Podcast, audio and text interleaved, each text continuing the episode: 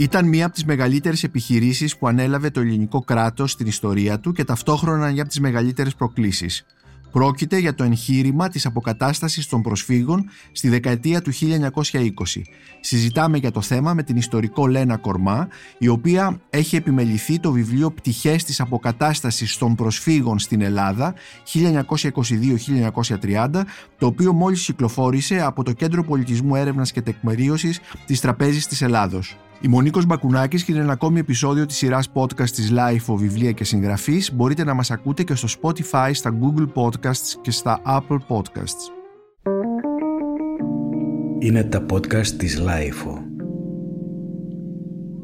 Κυρία Λένα Κορμά, σας καλωσορίζω εδώ στο στούντιο, αγαπητή Λένα, σε καλωσορίζω εδώ στο στούντιο της LIFO για να συζητήσουμε για το βιβλίο «Πτυχές της αποκατάστασης των προσφύγων στην Ελλάδα 1922-1930» που έχει επιμεληθεί ε, για τις εκδόσεις Τραπέζης Ελλάδος, δηλαδή έχεις επιλέξει το υλικό που υπάρχει μέσα σε αυτό το βιβλίο που προέρχεται από τα αρχεία της τράπεζας, αλλά και έχεις γράψει και μία εκτενέστατη εισαγωγή, η οποία νομίζω ότι παρουσιάζει όλο το πρόβλημα, ε, όλο το θέμα, δεν θα το έλεγα πρόβλημα, όλο αυτό το γιγαντιαίο εγχείρημα που ήταν η αποκατάσταση ενός και πλέον ε, εκατομμυρίου ε, προσφύγων και ανταλλάξιμων Ελλήνων από την ε, Τουρκία τότε.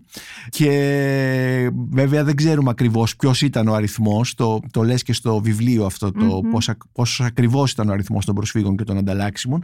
Αλλά πριν ξεκινήσουμε τη συζήτησή μας σε, στα θέματα της μεγάλης ιστορίας της αποκατάστασης των προσφύγων που είναι και ένα θέμα επίκαιρο λόγω των 100 χρόνων από τη μικρασιατική καταστροφή ε, θα ήθελα να πω στους ακροατές της, ε, της LIFO, του podcast αυτού της Life ότι το βιβλίο εκτός από τη μεγάλη ιστορία παρουσιάζει και πολλά στοιχεία για την μικρή ιστορία ε, της ε, αποκατάστασης.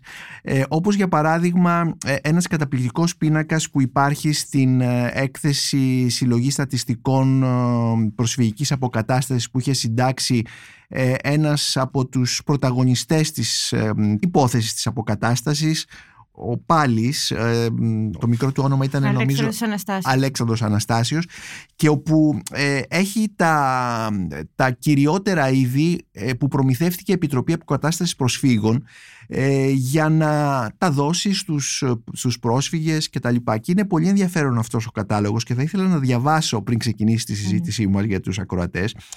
Για παράδειγμα, προμήθεια κτηνών, ζώων δηλαδή άλογα από τη Σερβία, την Πολωνία, την Ουγγαρία και την Αλβανία. Ε, γαϊδούρια και μουλάρια, όνοι και ημίωνοι όπως είναι ο ορισμός, ε, από την Κύπρο, την Ιταλία και την Αβυσσινία. Βόδια από τη Σερβία και τη Βουλγαρία. Πρόβατα από τη Βουλγαρία. Κατσίκες από τη Νότια Βουλγαρία αλλά κατσίκες με τα κατσικάκια τους εγχώρια.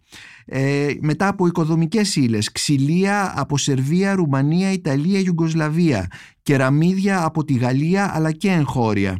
Τσιμέντο από τη Ρωσία, τη Ιουγκοσλαβία αλλά και εγχώριο. Καρφοβελώνες από το Βέλγιο αλλά και εγχώριο. Τζάμια από το Βέλγιο φάρμακα όπως κινίνη από την Ολλανδία και λοιπά και λοιπά. Δηλαδή εδώ ε, ένας αναγνώστης που θα πάρει αυτό το βιβλίο θα δει και όλες αυτές τις λεπτομέρειες οι οποίες πραγματικά φτιάχνουν όπως είπα την, την, τις μικρές ιστορίες ε, που πλαισιώνουν αυτή τη μεγάλη ιστορία.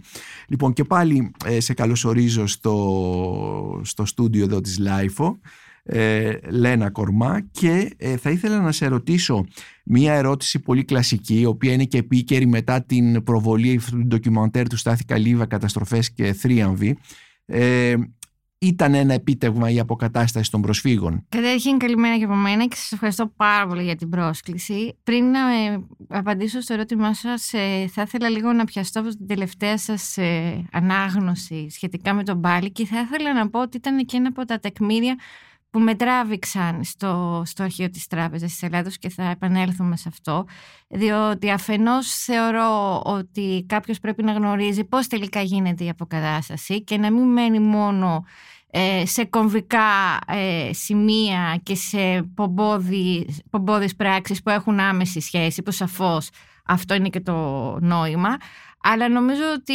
κάποιος πρέπει να παρακολουθήσει και τη διαδικασία, να δει όλο αυτό το μικρό παρασκήνιο, τα παρασκήνια γύρω από αυτό το, το επίτευγμα. Και επίσης να πω ότι. Δηλαδή ήταν επίτευγμα. Θα ήταν ένα επίτευγμα και δανείζομαι τη φράση όπως το έχω και στο βιβλίο το ανεπανάληπτο επίτευγμα από ένα άρθρο του Μαυρογορδάτου. Ε, βέβαια όμως δεν πρέπει του να... Ιστορικού, του, ιστορικού, του ιστορικού, του ναι. Γιώργου, ναι. Όμως ε, δεν, πρέπει λίγο, δεν πρέπει πάντα που έχουμε μια τάση να ωρεοποιούμε τις καταστάσεις. Mm-hmm. Σαφώς ε, η αποκατάσταση των προσφύγων ε, ήταν ένα ζήτημα το οποίο προκάλεσε πάρα πολλές εντάσεις σε πάρα πολλά επίπεδα. Ε, ήταν μια πολύ μικρή χώρα αποδυναμωμένη από μια δεκαετή ε, περίοδο πολέμων. Μην, μην μένουμε μόνο στη μικρασιατική καταστροφή, μόνο στον Πρώτο Παγκόσμιο Πόλεμο. Ουσιαστικά από το 12 μέχρι το 22 η Ελλάδα ζει ε, κάτω από πολεμικές ε, συνθήκες ακόμα και αν επισήμως μπαίνει στον πρώτο το 17 στην πραγματικότητα βιώνει όλο το σκηνικό του πολέμου μην ξεχνάμε ότι υπάρχουν τα συμμαχικά στρατεύματα της Αντά της Θεσσαλονίκη από τον Οκτώβριο του 2015 Επομένως, σε μια μικρή και εντελώς αποδυναμωμένη χώρα, η έλευση όλου αυτού του αριθμού που όπως σωστά ανέφερες, αν μπορώ να μιλάω στον ελληνικό, του αριθμού των προσφύγων, ε, είναι ένα ζήτημα το οποίο ακόμα και σήμερα δεν έχει... Δεν έχουμε ακριβεί σε αριθμούς. Ναι, στο βιβλίο σου ε, βλέπω ότι η, χώρα τότε είχε 5 εκατομμύρια πληθυσμό.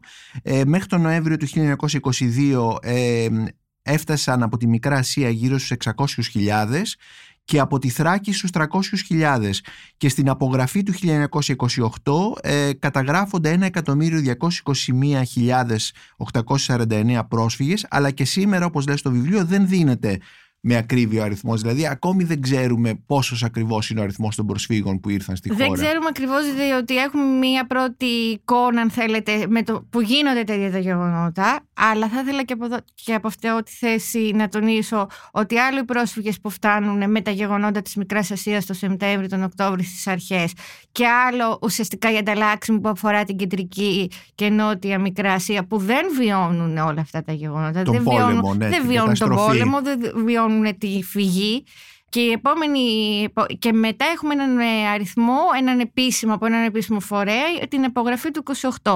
Βέβαια, μεσολαβεί ένα διάστημα αφενός, ε, που περιλαμβάνει αφενός αυτούς που έχουν, ε, ειδικά στην αρχή που ζουν υπό άθλιες συνθήκες που έχουν πεθάνει και επίσης υπάρχει και ένας πολύ μεγάλος αριθμός προσφύγων που είτε απευθείας από τη Μικρά Ασία, είτε έχοντας περάσει πρώτα από την Ελλάδα, φεύγουν και μένουν μόνιμα στο εξωτερικό.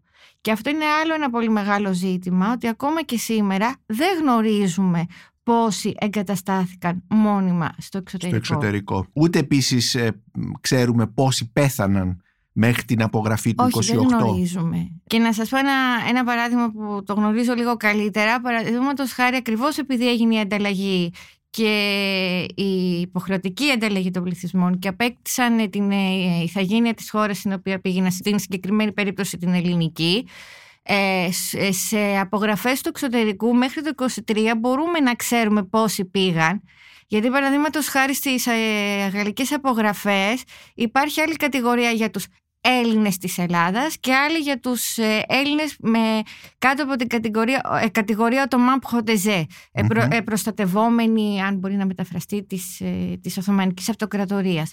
Ε, μετά το 24 και το 25 που πλέον ε, εντάσσονται στο πλαίσιο της ανταλλαγής των πληθυσμών και είναι πλέον κάτοικοι της Ελλάδος, δεν γνωρίζουμε πόσοι ήταν, προέρχονταν από τη Μικρά Ασία και κυρίως δεν γνωρίζουμε τους λόγους. Ναι. Γιατί πολιτογραφούνται εκεί. Σίγουρα όμως ήταν πάνω από ένα εκατομμύριο ναι. και από εκεί δεν και νομίζω πέρα... ότι ισχύει το 1 εκατομμύριο 221 που είναι η επίσημη Η απογραφή, ναι, ναι, ναι. Είναι δηλαδή περισσότεροι. Νομίζω πως ναι. Ποιο ήταν το πρώτο μέτρο για την αποκατάσταση, ήταν ε, η επίταξη, ήταν δηλαδή πώς στεγάστηκαν όλοι αυτοί οι άνθρωποι που έφτασαν; Κοιτάξτε, νομίζω ότι λόγω των συνθήκων και το ότι φτάνουν υπό αυτές τις τραγικές ε, συνθήκες, μιλάμε για το Σεπτέμβριο του 22, για, για, την, για το Σεπτέμβριο του 22.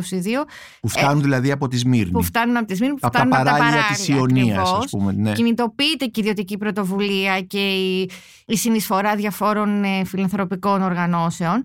Ε, και βέβαια, όπως καταλαβαίνετε. Ελληνικών φιλανθρωπικών Και οργανώσεων. ελληνικών και ξένων. Ξένες φιλανθρωπικές Ξένα, οργανώσεις. η πιο γνωστή που έχει μείνει και υπάρχει και ένα σχετικό βιβλίο γραμμένο στο 1930 είναι η Near East Relief που μετανομάζεται σε Near East Foundation το 1929. Αμερικανική φιλανθρωπική ναι, οργάνωση. ναι, και νομίζω ότι ακόμα και σήμερα διαβάζοντας κάποιος το βιβλίο του 1930 μπαίνει μέσα στα γεγονότα και βιώνει πώς... Ποιο βιβλίο; Ε, για την Near East Foundation, Relief Ναι. Foundation. Ναι. Ε, το οποίο γράφτηκε το 30. Δηλαδή, Μμμ. Υπάρχει ένα βιβλίο λοιπόν για την Near East η οποία γράφτηκε το, το 1930. ναι, νομίζω παραπέμπω κιόλας αν ναι. δεν κάνω λάθος.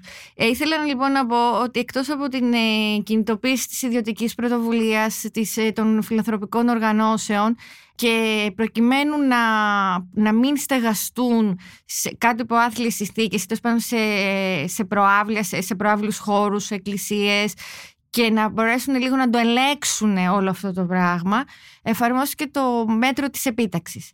Θα ήθελα όμως και να πω ότι η επίταξη δεν ήταν μια βασική στεγαστική πολιτική του ελληνικού κράτους. Απλώς αν θέλετε είναι ένα πρώτο μέτρο που εφαρμόζεται κάτω από αυτές τις συνθήκες προκειμένου να μπορέσουν να δώσουν κάποια λύση. Και Ο- επιτάχθηκαν ε, Οχ, το έχει- ακατοίκητα. Πόσα σπίτια; Στην αρχή, στην αρχή ο στόχος ήταν να επιταχθούν τα κατοίκητα και όχι μόνο σπίτια, όχι μόνο δωμάτια, ουσιαστικά μιλάμε για δωμάτια έτσι. Μμμ. Όχι μόνο δωμάτια, αλλά ο στόχος ήταν να, ε, να επιταχθούν μη κατοικήσιμα οικήματα όπως τα σχολεία, οι σιδηροδρομικοί σταθμοί. Νομίζω ότι υπάρχουν ακόμα και τώρα αυτές οι οι φωτογραφίες, ε, προκαλούν εντύπωση φωτογραφίες ε, σε σιδηροδρομικούς σταθμούς, σε βαγόνια κτλ.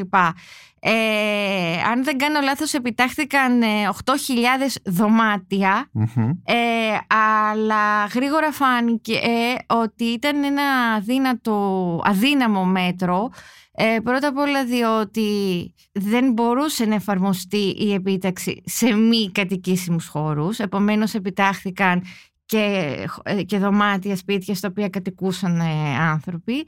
Και επίσης φάνηκε πολύ γρήγορα ότι ήταν αδύνατον αφενός να τηρήσουν ε, το μέτρο ότι θα έπρεπε η επίταξη να γίνεται σε χώρους όπου ο αριθμός των δωματίων ήταν διπλάσιος από αυτόν ε, το- που μέναν, έμεναν μόνιμα και επίσης ε, το άλλο μέτρο που σίγουρα δεν εφαρμόστηκε είναι ότι αποκλει- η επίταξη να κρατούσε τέσσερις μήνες μόνο. Ναι. Ήταν κάτι... Ήταν ήταν κάτι- υποτίθεται μια προσωρινή επίταξη τετρα- ήταν μια προσωρινή τετράμινη, επίταξη, η οποία όμως η δεν... οποία δεν μπορούσε να εφαρμοστεί με Ναι. τίποτα. Και όπως καταλαβαίνετε υπήρχαν πάρα πολλές προστριβές, είτε γιατί γίνεται παραβίαση της ιδιωτικότητας, είτε πλέον έμπαινε το γνωστό θέμα της σύγκρουσης μεταξύ γηγενών ε, και προσφύγων γύρω από ζητήματα ηθικής, Ηθικής, ναι. ε, και, το, γν- και όλες οι γνωστές ε, ελευθεριότητας ελευθεριότητες, ηθών ναι, και ακριβώς. αυτή η φράση για τις μυρνιές νομίζω ότι οφείλεται ε, βγαίνει από αυτή την περίοδο Ναι, ναι, ε, άλλωστε το λες και στο βιβλίο σου ότι πολλές γυναίκες κυρίως από τη Σμύρνη κατηγορήθηκαν ότι προσέβαλαν τη δημόσια οδη- εδώ με τη συμπεριφορά τους.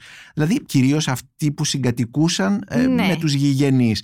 Δηλαδή τι συμπεριφορά είχαν, δηλαδή τι... Νομίζω ότι υπάρχουν πιο ειδικοί από μένα που έχουν γράψει αυτό το θέμα και θα, ξανανα... θα αναφερθώ πάλι στο Μαυροβορδάτο που είναι πολύ κομβικές οι μελέτες του γύρω από αυτό το θέμα. Απλώς θεωρούσα- θεωρώ προσωπικά ότι σαφώς ήταν πολύ πιο ανοιχτόμυαλες, αν μπορώ να χρησιμοποιήσω Ναι, αυτόν τον όρο, ναι. σε σχέση με το, με το εδώ που ήταν πιο συντηρητικό, Πιο- πιο, κλειστικό. Το Πιο περι- κλειστή κοινωνία. ε, βέβαια, ναι, ναι. σαφώς πολύ πιο κλειστή κοινωνία και σαφώς πιο συντηρητική και παραδοσιακή, όχι με την καλή έννοια του όρου. Ε, πάντως ήταν χαοτική, μπορούμε να πούμε ότι είχε χαρακτηριστικά χαοτικής ε, χάους η, η αρχική εγκατάσταση γιατί ήταν, ε, έχουμε και αυτές τις περίφημες φωτογραφίες από το Δημοτικό Θέατρο της Αθήνας που σε κάθε θεωρείο υπάρχει εγκατεστημένη μια οικογένεια ή δεν ξέρω κοτα- οι περισσότερες οικογένειες.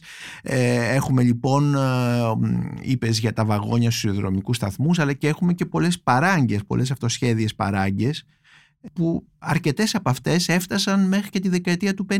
Ναι, όταν άρχισαν να, ε, να δημιουργούνται ε, πλέον ε, οργανωμένα στην ε, αρχή από το Ταμείο Περιθάλψης Προσφύγων και αργότερα από την ΕΑΠ οι διάφοροι...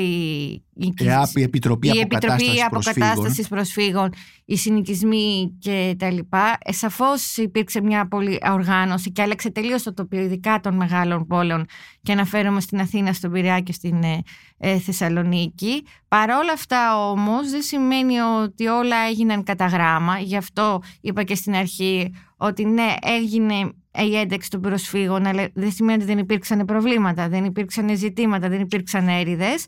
Και να, όπως αναφέρω και στο βιβλίο, ένα χαρακτηριστικό παράδειγμα ενός οικισμού που, όπου οι άνθρωποι έμειναν ουσιαστικά σε τρόγλες είναι ο ασύρματος ε, στα, στο Φιλοπάπου και το ενδιαφέρον με αυτό, εκτός από την ταινία που γύρισε, τη σχετική ταινία που γύρισε ο Αλεξανδράκης. Το 1961, το συνοικία το ναι, Το... Είναι ένας οικισμός που παρέμεινε από αυτές τις συνθήκες μέχρι που η Φρυδερίκη έκανε μια επίσκεψη είδε την κατάσταση και διέταξε να φτιαχτεί ο, ο οικισμός.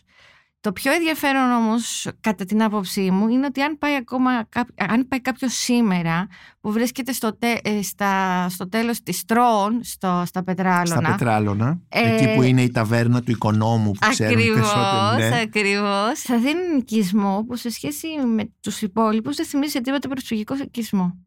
Ε, μπορώ να πω ότι υπάρχει μια ομοιογενής αρχιτεκτονική που δυτικοφέρνει και το άλλο που προκαλεί εντύπωση σε σχέση με το τι συμβαίνει στους περισσότερους ε, οικισμούς σε όλη την Ελλάδα είναι ότι τα ονόματα ε, δεν παραπέμπουν στον τόπο καταγωγής, στον γενέθλιο Και είναι πολύ εντυπωσιακό, δηλαδή δεν υπάρχει κάτι ακόμα και σήμερα το 2022 που να μαρτυρά ότι εκεί οι πρόγονοι αυτών των ανθρώπων προέρχονταν από τη Μικρά Ασία. Βέβαια έχουμε Νέα Σμύρνη. Είναι... Καλά, έχουμε πάρα πολλά. Ναι. Ε, Απλώς σας λέω και είναι και πολύ μικρός. Δεν είναι. Ναι. Ε, αλλά Αναφέρεσαι στον οικισμό, στο, στη συγκεκριμένη συνοικία των Πετραλών. Ναι, ναι, στον Ασύρματο. Στον Ασύρματο. Δηλαδή η οδός Τρόων ανήκει στην περιοχή του Ασύρματου; Είναι στο τέλος των Τρόων. Στο τέλος των Τρόων, ναι, ναι, ναι. Είναι στο τέλος των Τρόων. Ε, Πάντως ε, το Ταμείο Περιθάλψεως Προσφύγων, το οποίο όπως διαβάζουμε στο βιβλίο σου ιδρύθηκε τον Νοέμβριο του 1922 ε, και προχώρησε στη δημιουργία ενός ε, συνοικισμού. Ο πρώτος συνοικισμός που έκανε το ταμείο αυτό είναι το Παγκράτη. Ναι. Είναι στο παγκρατη Αλλά μέχρι το 30, 1930 ε, έχουν ήδη δημιουργηθεί 46 ε, προσφυγικοί συνοικισμοί στην Αθήνα και στον Πειραιά ε, και μπορούμε να αναφέρουμε τους συνοικισμούς του Ημιτού, του Ταύρου, των Λεωφόρων Αλεξάνδρας και Συγκρού, της Νίκιας, της Δραπετσόνας, του Αγίου Ιωάννη Ρέντι, των Αγίων Αναργύρων καθώς και της Νέας Μύρνης, της Νέας Φιλαδέλφειας, της Καλύπολης και της Νέας Ερυθρέας. Ε, δηλαδή είναι πολύ μεγάλος αριθμός οικισμών και εκείνο που μου κάνει μεγάλη εντύπωση διαβάζοντας την εισαγωγή σου, την εξαιρετική εισαγωγή σου στο βιβλίο αυτό, είναι ότι οι πρόσφυγες συνέβαλαν στην ενοποίηση ε, με τους mm. συνοικισμούς ε, των, ε, της Αθήνας και του Πειραιά που μέχρι τότε ήταν δύο εντελώς ξεχωριστές πόλεις. Ναι, καλά, αυτό δεν το έχω πει εγώ. Το έχει πει στο εμβληματικό έργο για όσου ασχολούνται με τις προσφυγικές σπουδές η Λίλα Λεοντίδου στην πόλη Δεν έχει σημασία, το, το βρίσκω στην, Είναι στην εισαγωγή σου. Ναι. Ευχαριστώ. Είναι ένα εμβληματικό έργο. Και βέβαια όλοι αυτοί οι οικισμοί φτιάχνονται, φτιάχνονται από το Ταμείο Περιθάλψης Προσφύγων, το οποίο λειτουργεί μέχρι το 25, γιατί έχει ξεκινήσει ήδη τις λειτουργίες, τη λειτουργία της η Επιτροπή Αποκαταστάσεως Προσφύγων και από το Υπουργείο Προνοίας. Δηλαδή υπάρχουν διάφοροι φορείς που συντελούν στην ανοικοδόμηση συνοικοδόμηση όλων αυτών των, συνοικοδόμηση όλων αυτών των οικισμών. Εκείνο θα ήθελα επίσης να πω το οποίο δεν το διαφέρω στο βιβλίο, αλλά έτσι μου δίνεται στον προφορικό λόγο η δυνατότητα να το πω, είναι ότι όταν ε, εγκαινιάζεται ο Βύρονας που από το Ταμείο Περιθάλψης Προσφύγων ο Μόργεν Τάου, πρώτος πρόεδρος της ΕΑΠ, στο κλασικό του έργο «Η αποστολή μου στην Αθήνα», όπως έχει μεταφραστεί στα ελληνικά, αναφέρει ότι ονομάστηκε Βύρονας, γιατί ψάχνανε να βρουν όνομα και δεν βρίσκανε. Ε, και εκείνη την ημέρα που έγιναν τα εγγένεια ήταν τα 100 χρόνια από το θάνατο του Λόρδο Βύρονα. Γι' αυτό, τώρα δεν ξέρω αν είναι ένας μύθος ή αν ισχύει αυτό. Αλλά το λέει ο Μόργεν Τάου στο αναφέρεται, νομίζω ότι το αναφέρει ο Μόργεν Τάου αν δεν κάνω λάθος, αναφέρεται σε τεκμήρια της εποχής εκείνης. Ναι. Ε, μιας που είπες και το Υπουργείο Πρόνοιας, το Υπουργείο όπως λεγόταν Υγιεινής Πρόνοιας και αντιληψεως ε, δημιουργήθηκε, ε, ουσιαστικά οι συνθήκες ανάγκασαν το ελληνικό κράτος να το δημιουργήσει αυτό το Υπουργείο ε, τον, ε, τον Δεκέμβριο του 1922. Ναι. Είχε ε, βέβαια προηγηθεί η συζήτηση. Εδώ έχω μία, έτσι είμαι λίγο πιο, επειδή ασχολούμαι με αυτά τα θέματα, το 22 είναι το, το top. ε, πρεπει να δημιουργηθεί. Το Υπουργείο ήδη, ε, ήδη ξεκινάει όλη αυτή η διαδικασία για να μην νομίζουμε ότι στερούμε πάντα ως χώρα ε, και παρακολουθούμε τα τακτενόμενα γιατί εκείνη την περίοδο, ειδικά μετά τον Πρώτο Παγκόσμιο Πόλεμο, δημιουργούνται ε, κυρίως στη Δυτική Ευρώπη πολλά Υπουργεία Υγείας. Η Ελλάδα έχει κάνει μια προσπάθεια από το 2017 ε, και το 1900, ε, δεν το λέω στο βιβλίο, έχει κάνει μια προσπάθεια από το 1917, ακόμα και όταν υπάρχει ο διχασμός στη Θεσσαλονίκη και μετά όταν ε, μπαίνει στον πόλεμο από την Αθήνα. Πρώτο παγκόσμιο, ναι. Στον πρώτο παγκόσμιο, με το ΣΥΜΟ, τον πρώτο υπουργό, και γίνεται μια μεγάλη προσπάθεια το 1920. Ε, και είναι έτοιμο το νομοσχέδιο να, για να ψηφιστεί το Υπουργείο Υγείας και πραγματικά ε, όλα δείχνουν ότι θα ψηφιστεί τον Αύγουστο του 2022. Όπως καταλαβαίνετε, τον Αύγουστο του 2022 ήταν αδύνατο. Αδύνατο να Επομένω, ε, ουσιαστικά η άφηξη των προσφύγων δίνει, δίνει μια όθηση σε, κάποιες, σε προσπάθειες που είχαν ήδη ξεκινήσει αρκετό καιρό πριν. Η Επιτροπή Αποκατάστασης Προσφύγων είναι μια διεθνής επιτροπή η οποία ε, ε, το, το κράτος το ελληνικό τότε είναι πάρα πολύ αδύναμο, πολύ διαλυμένο θα λέγαμε, η οποία εκτός από το έργο αυτό της αποκατάστασης προσφύγων πρέπει να πούμε ότι δεν είναι μια φιλανθρωπική οργάνωση. ε, είναι μια οργάνωση που επιβάλλει και έναν οικονομικό έλεγχο. Κυρίως. Ναι και κερδίζει από αυτό. Δεν μπορώ να σας πω απόλυτα, δηλαδή δεν έχω ναι. κάποια για να είμαι ειλικρινής. Ε, η ΕΑΠ, ε, μα έτσι κι αλλιώς η ΕΑΠ, η Επιτροπή Αποκαταστάσεως Προσφύγων, φτιάχνεται στο, δημιουργείται στο πλαίσιο της έκδοσης του πρώτου προσφυγικού δανείου και στην πραγματικότητα είναι ε, ο τρόπος των ξένων, ε, ο τρόπος στη, συγκεκριμένη περίπτωση της κοινωνίας των εθνών να μπορέσει να ελέγξει ε, την παροχή, να, να ελέγξει τα χρήματα. Τα χρήματα. Να ελέγξει με άλλα λόγια ότι όλα τα, όλα τα χρήματα θα χρησιμοποιηθούν υπέρ της αποκαταστάσεως των, των προσφύγων και δεν θα διοχετευτούν σε άλλους τομείς από το ελληνικό κράτος. Που ήταν διαλυμένο και είχε και έναν διαλυμένο στρατό και όλα αυτά. Ε, η ΕΑΠ όμως, ε, η Επιτροπή Αποκατάστασης Προσφύγων, αυτή η Διεθνής Επιτροπή, η οποία πάντοτε είχε σύμφωνα με την, το καταστατικό της ίδρυσής της ε, ως πρόεδρο έναν Αμερικανό πολίτη, ανέφερες ήδη τον Morgan Dow, συνδέθηκε και με κάποια σκάνδαλα πολυτελούς διαβίωσης κάποιων μελών της κτλ. Μία από τις ε, κατηγορίες που τους προσήψαν ήταν ότι αφενός ότι υπήρχε μια αυτοτέλεια στη λειτουργία, άρα δεν μπορούσε, στον τρόπο ε, ε, λειτουργίας της, επομένως δεν μπορούσε η ελληνική κυβέρνηση, το ελληνικό κράτος να την, ε, ε να την ελέξουν και ότι υπήρξαν πάρα πολύ ε, υψηλοί μισθοί.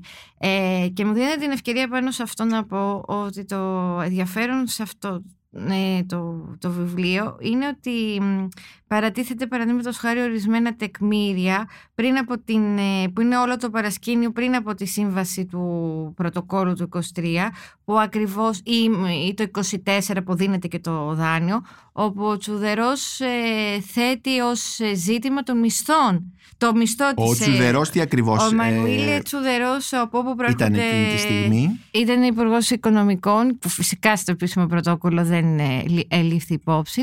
Ήταν ε, υψηλή μισθή των, ε, των μελών της ΕΑΠ και επίσης ε, κατηγορήθηκε ε, ε, ότι δημιουργούσε εντάσεις, ότι υπήρξαν εντάσεις κυρίως στην Ήπεθρο που εγκαταστάθηκε και το μεγαλύτερο μέρος των προσφύγων μεταξύ των γηγενών και των ίδιων των προσφύγων όπως είπα για το ζήτημα των γεών. Μιας που ανέφερες πώς, πώς εγκαταστάθηκαν στην Ήπεθρο και τα λοιπά.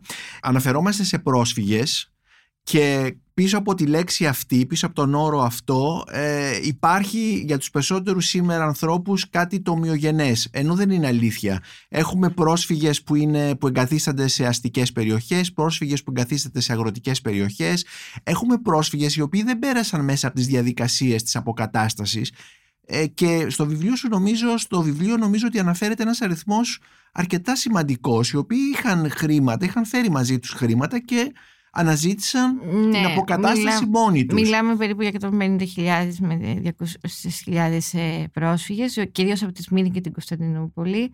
Ε, για να είμαι ειλικρινής δεν γνωρίζω αν είχαν φτάσει πριν, αν είναι αυτοί που ε, οσμίζονται την κατάσταση και, και φεύγουν. Και ναι. φεύγουν. Ναι. Επομένως μπορούν και μεταφέρουν χρήματα. Ε, χρήματα ε, και, και, και άλλο μέρος της κινητής τους περιουσίας ε, και οι οποίοι δεν ακολουθούν τις επιταγές της ΕΑΠ σε ό,τι αφορά την εγκατάστασή Δεν ζητούν λοιπόν την, ε, δεν μπαίνουν στις διαδικασίες ναι. αποκατάστασης. Όπως, ναι. επίσης δεν σημαίνει ότι, ότι εκεί που φτάσανε στην Αθήνα που εγκαταστάθηκαν στην αρχή στην Ελλάδα ε, έμειναν και σε όλη τους τη, τη ζωή. Δηλαδή εκτός από το που φτιάχτηκαν οι ίδιοι οικισμοί παίξανε και άλλοι παράγοντες ε, ρόλο όπως ε, παραδείγματος ε, χάρη τα δίκτυα τα οικογενειακά και φιλικά δίκτυα, τα οποία σε τέτοιες περιπτώσεις είναι, είναι, πολύ, σημαντικά. είναι πολύ Το βλέπουμε τώρα και στη μετακίνηση των προσφύγων το βλέπουμε σήμερα και από τη Μέση Ανατολή. Ε, ότι είναι πολύ σημαντικό να ναι. υπάρχουν ναι. δίκτυα και να υπάρχει ένας ε, πομπός που ξέρουν ότι σε έναν ξένο τόπο θα υπάρχουν φιλικά πρόσωπα, πρόσωπα. Ε, έπαιξε σημαντικό ρόλο επίσης ε, οι, οι ευκαιρίες που μπορούσε κάποιος να αντιλήσει σε ό,τι αφορά την έβρεση εργασίας και φυσικά ε, αρνητικό ρόλο ώστε να, μπορέσουν, ώστε να επιλέξουν να, να φύγουν από το συγκεκριμένο τόπο ή η αντιμετώπιση από τους γηγενείς. Πάντως ε, το μεγαλύτερο μέρος των χρημάτων, των πόρων της, που διαθέτει η ΑΠ, η Επιτροπή Αποκατάστασης Προσφύγων ε, πηγαίνει, κατευθύνεται προς, τις, ε, προς τους αγρότες πρόσφυγες θα λέγαμε, δηλαδή προς τους πρόσφυγες που εγκαταστάθηκαν στην Ήπεθρο και ένα μεγάλο μέρος αυτών των προσφύγων εγκαθίστανται στην ε, Μακεδονία και, στην, και στη Θράκη όπου όπως διαβάζουμε στο βιβλίο μέχρι το 1928 είχαν δημιουργηθεί 1388 οικισμοί και προφανώς πού εγκαταστάθηκαν εκεί σε... Το πρώτο θέμα είναι ότι υπήρχαν, υπήρξαν πάρα πολλές περιοχές ε, οι οποίες, ε, με καλλιεργήσιμες γης οι οποίες είχαν ε, ελευθερωθεί, ήταν διαθέσιμες γιατί είχαν ακριβώς φύγει οι μουσουλμάνοι στο πλαίσιο της ανταλλαγής. Ε, επομένως ε, αυτό ήταν το πρώτο, ο πρώτος παράγοντας, το πρώτο κριτήριο που ελήφθη υπόψη. Επίσης μιλάμε για περιοχές που είχαν πρόσφατα ενσωματωθεί στο ελληνικό κράτος. Μιλάμε για τις ναι. νέες χώρες.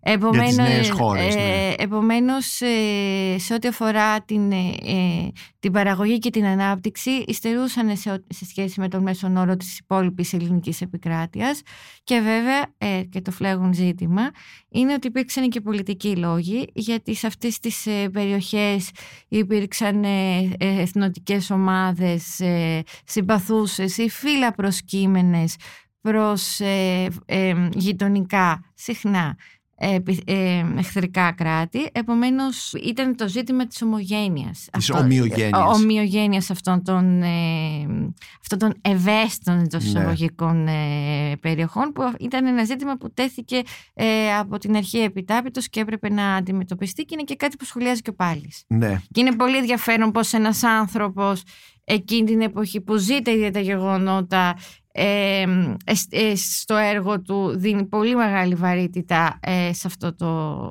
σε αυτό το, το, Και ε, μιας που αναφέρθηκες τώρα στον πάλι στον Αλέξανδρο Αναστάσιο πάλι ο οποίος ήταν ο γιος του περίφημου δημοτικιστή που είχε μεταφράσει το Ευαγγέλιο στην ε, σύγχρονη γλώσσα και είχε προκαλέσει το σκάνδαλο ε, είναι ότι ε, επειδή ακριβώς υπάρχει όλη αυτή η αγωνία της ομοιογένειας του πληθυσμού σε αυτές τις νέες χώρες δεν καταγράφει, δεν δίνει έτσι, μεγάλο βάρος σε αυτές τις, τις μειονότητες ε, στο, σε αυτή την ε, στατιστική που δημιουργεί της προσφυγικής αποκατάστασης.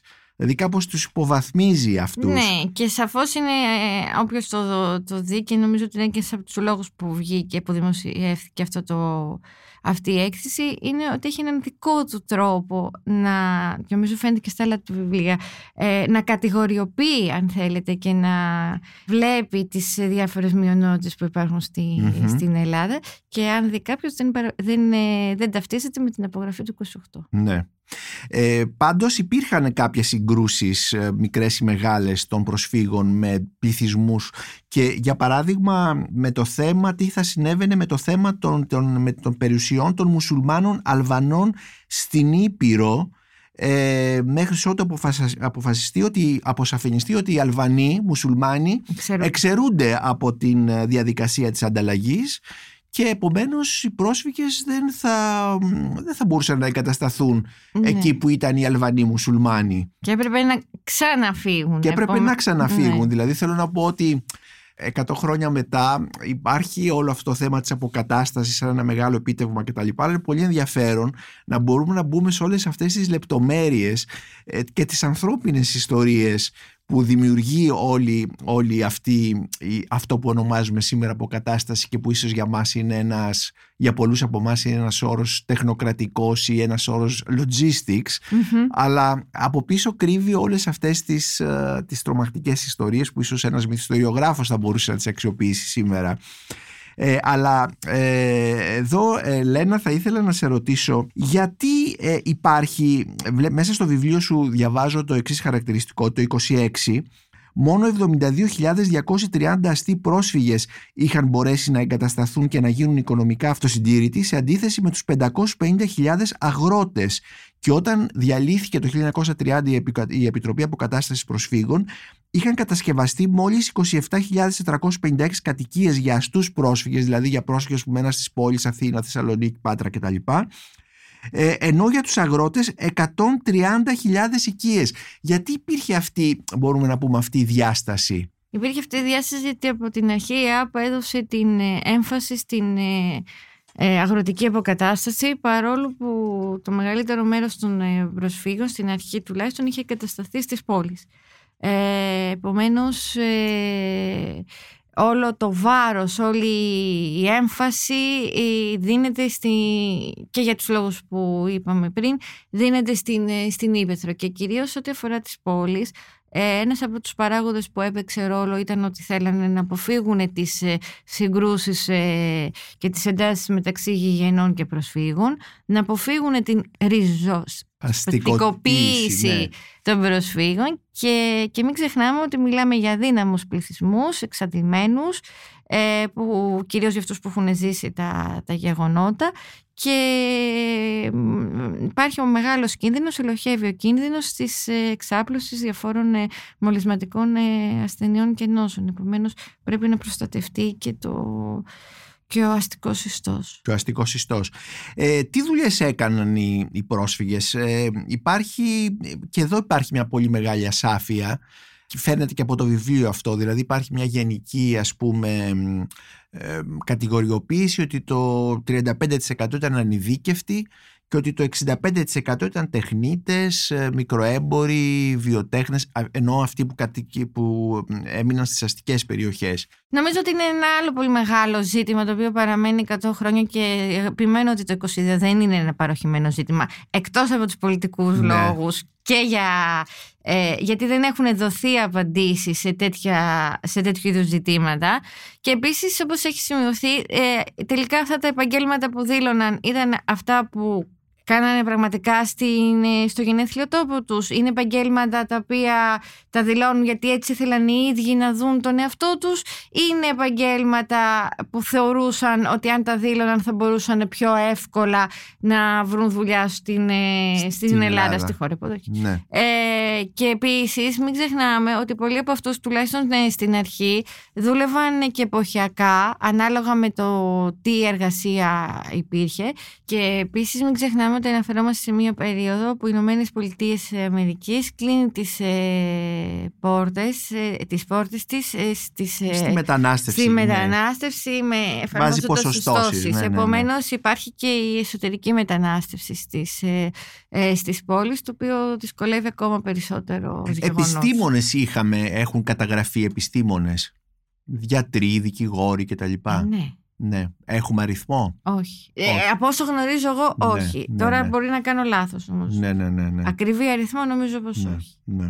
Και επομένως ε, αυτή λοιπόν η γενική έτσι, επαγγελματική αν, ε, κατάταξη 35% ανειδίκευτη, 65% τεχνίτες μικροέμποροι βιοτέχνες της πόλης μάλλον είναι, δεν ε, παρουσιάζει την πραγματικότητα Νομίζω αυτό. πως όχι. Θα ήθελα τώρα να δούμε λίγο την, ε, που είναι και ένα πολύ σημαντικό κομμάτι του βιβλίου, τεκμήριο του βιβλίου, ε, η έκθεση του μ, ε, Αλε- Αλέξανδρου Αναστάσιου πάλι.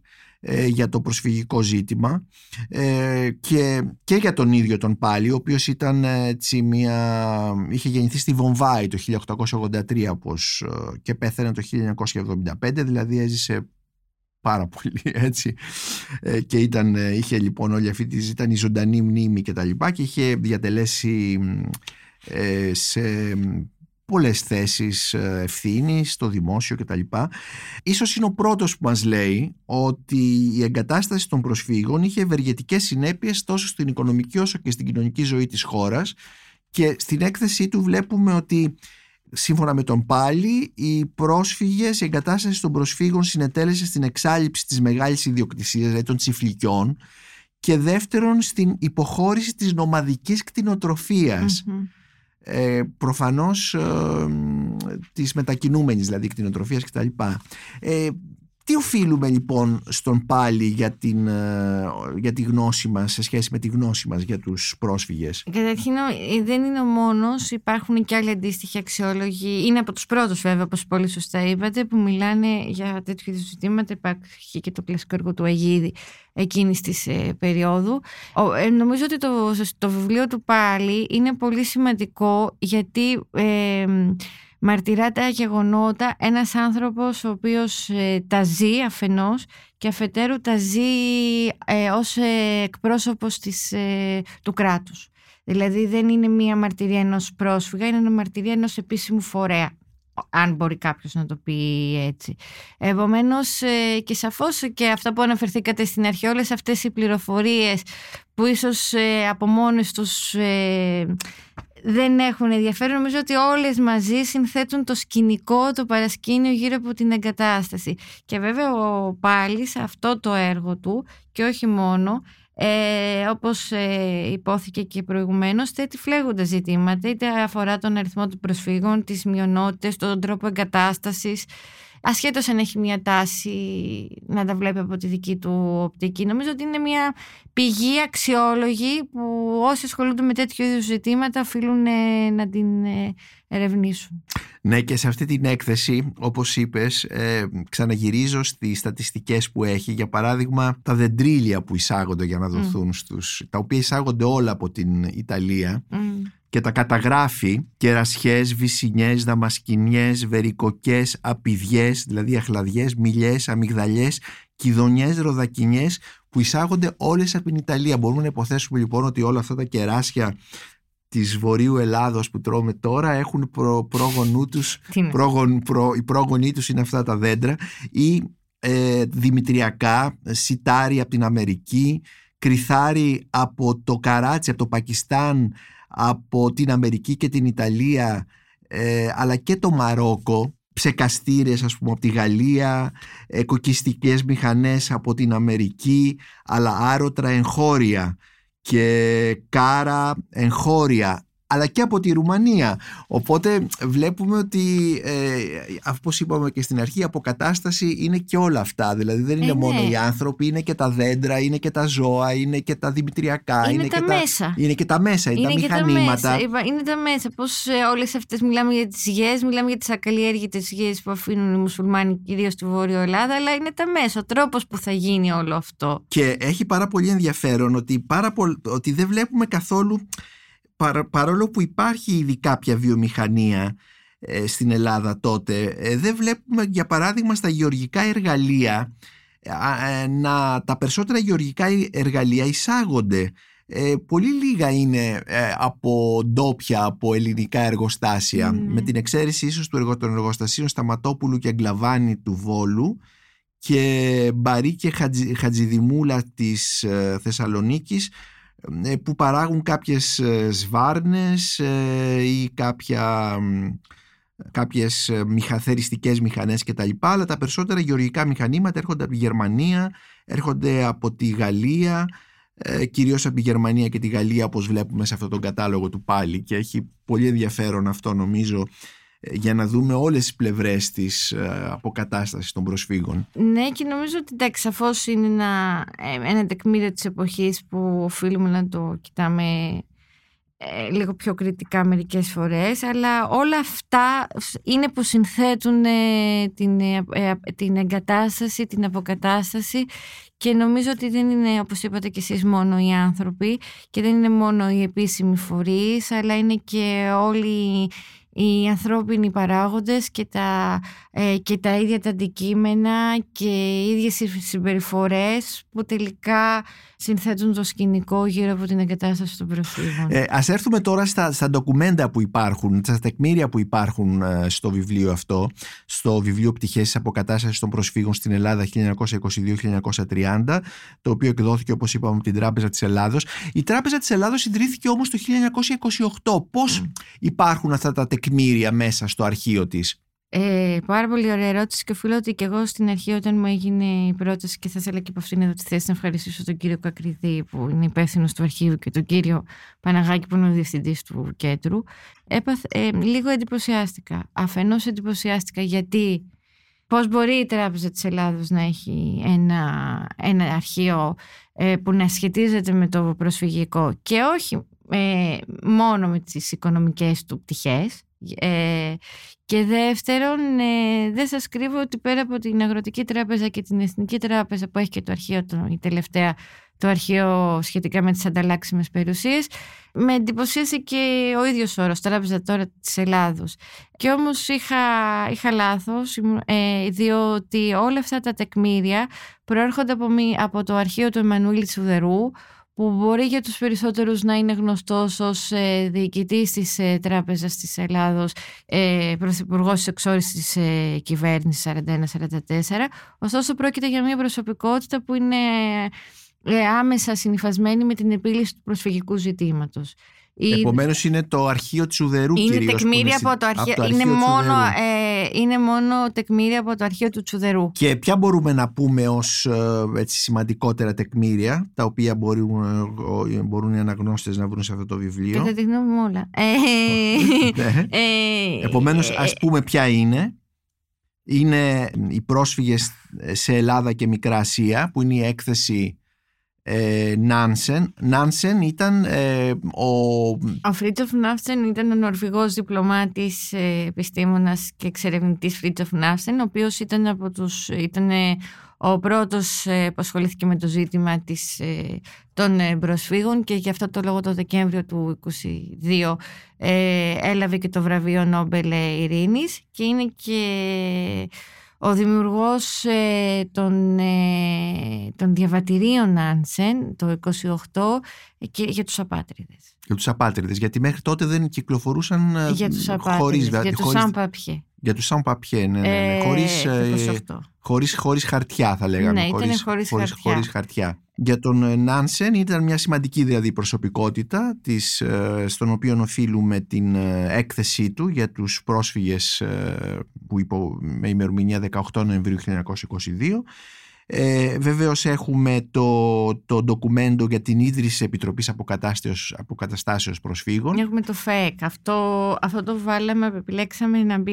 ακριβώς για να υπάρξει ε, δεν είναι κάτι που δεν το βρίσκει κάποιος. Ε, ε, απλώς για να μπορέσει να παρακολουθήσει τα ντοκουμέντα και την ε, ιστορία καλύτερα. Καλύτερα, ακριβώς. Ε, και επιτρέψτε μου πάνω σε αυτό να πω ότι ο Νάνσεν, ε, εκτός ότι είναι μια προσωπικότητα άμεσα συνυφασμένη με το ζήτημα των προσφύγων, παίζει σημαντικό ρόλο διότι υπάρχει ακόμα άλλο ένα debate ποιος, σε ποιον οφείλεται η το ζήτημα της υποχρεωτικής ανταλλαγής των πληθυσμών. Υπάρχουν, ε, η ιστοριογραφία συζητά γύρω από το Βενιζέλο ή από τον Άνσεν, ποιος τελικά από τους δύο ήταν ο εμπνευστής ε, της υποχρεωτικής ανταλλαγής. Επομένως είναι άμεσα συνδεδεμένος και με το ελληνικό ζήτημα. Με την ιδέα αυτής της ανταλλαγής που τελικά αποδείχθηκε ε, πολύ ρεαλιστική και σωστή μέσα στην πάραδο ναι. του χρόνου. Απλώς η διαφορά ε, και κάτι ίσως που δεν είναι τόσο γνωστό είναι ότι δεν είναι η πρώτη φορά που η Ελλάδα αντιμετωπίζει το ζήτημα της ανταλλαγής. Απλώς η ειδοποιώς διαφορά είναι ότι είναι υποχρεωτική. Είναι μια ναι. λεξούλα πριν. Είναι υποχρεωτική ανταλλαγή, μάλιστα. Ναι, ναι, ωραίο αυτό.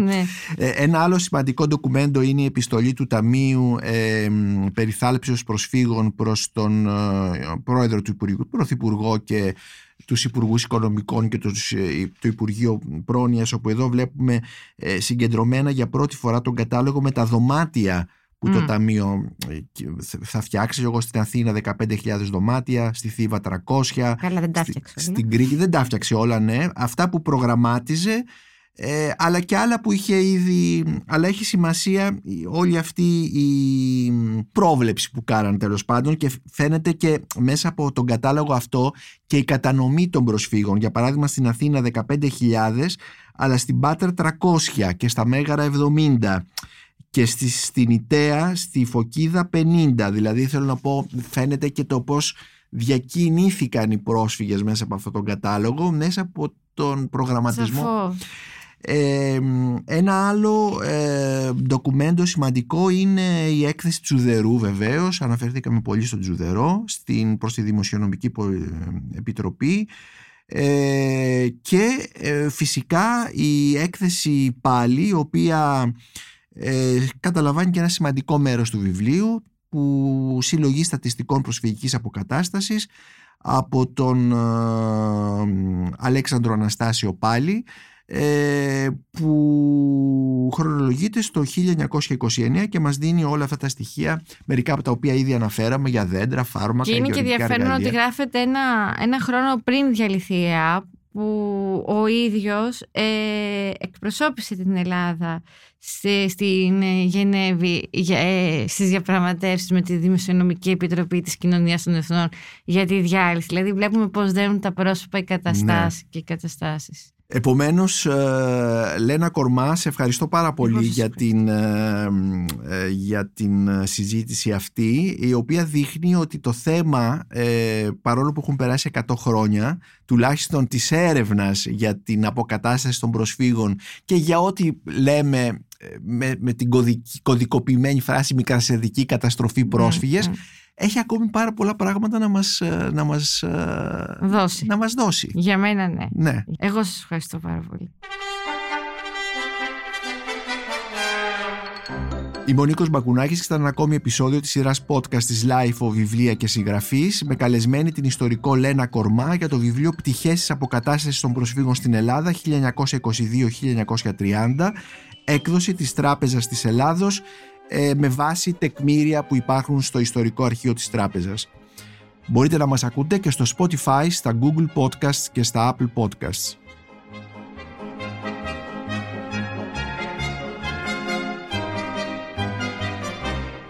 Ηχοληψία, επεξεργασία και επιμέλεια, Φαίδωνας Κτενάς και Μερόπη Κοκκίνη. Ήταν μια παραγωγή της LiFO. Είναι τα podcast της LiFO.